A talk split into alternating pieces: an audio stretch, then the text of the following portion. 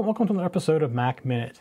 This week, we want, I want to show you some more security type related things, and this, next week as well, about things you can do to your Mac to make it a little bit safer, but also into the file level, like things you can do for protections of files and stuff like that. The other thing is people sometimes get have problems opening files, and I'm going to show you how you can determine that as well.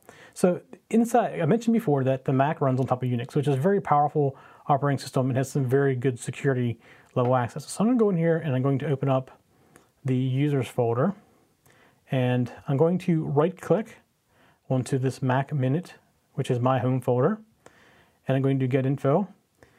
And right there here at the bottom, you see sharing and permissions. And if I scroll down, you see that Mac Minute, the user Mac Minute, has read and write access to this folder, but everyone else only has uh, read-only access to this folder. Now you can come in here, you can change this. You can come in here and you can add people to it. You can go down here at the bottom and I want to say I want to add a new person. So I want to say that um, the show user also has read and write only access to that folder. I can very quickly come in here and add users to that folder. So the other thing you can do is, I don't know if you noticed this, but whenever I added the user, let's go back in here and we'll add show. You see right here for show, one of the options is write only. So you can use your machine like a Dropbox. So you can create, permissions for a folder that the only thing they can do is drop things in it. They can't see what's in there. They can't delete things. They can't read and that stuff. So it's just another, another option. I'm gonna go ahead and get rid of the show user here. And you can do this for any file or any folder. And if you adjust it to a folder, it will affect, you can make it affect any folder beneath it as well.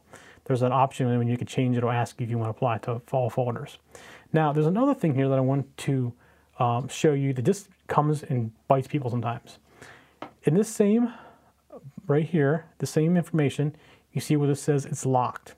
Sometimes it'll say read only as well. So let me see if I can find one that's read only. Um, get info.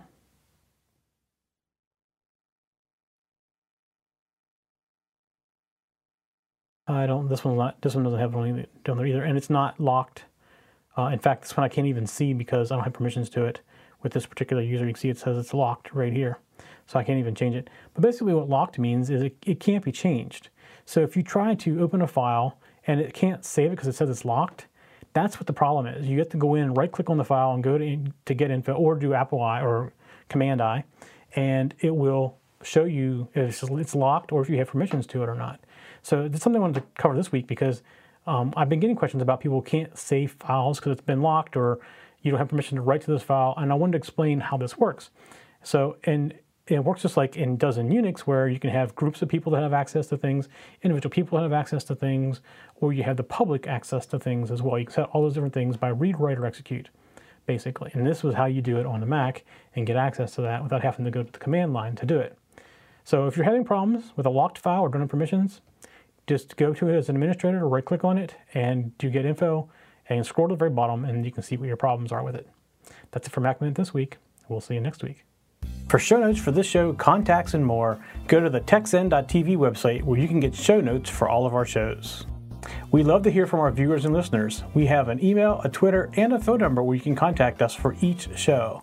For details, visit the techzen.tv website and get the show details. You can also make a video and upload it somewhere like YouTube or Vimeo and then just send us a link. You never know, you may see your video in a future show. You can get all of our shows delivered automatically to your favorite device by going to your favorite podcast website like iTunes and subscribing.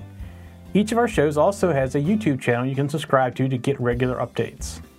Our shows are also available on most internet radio networks like Stitcher and TuneIn Radio.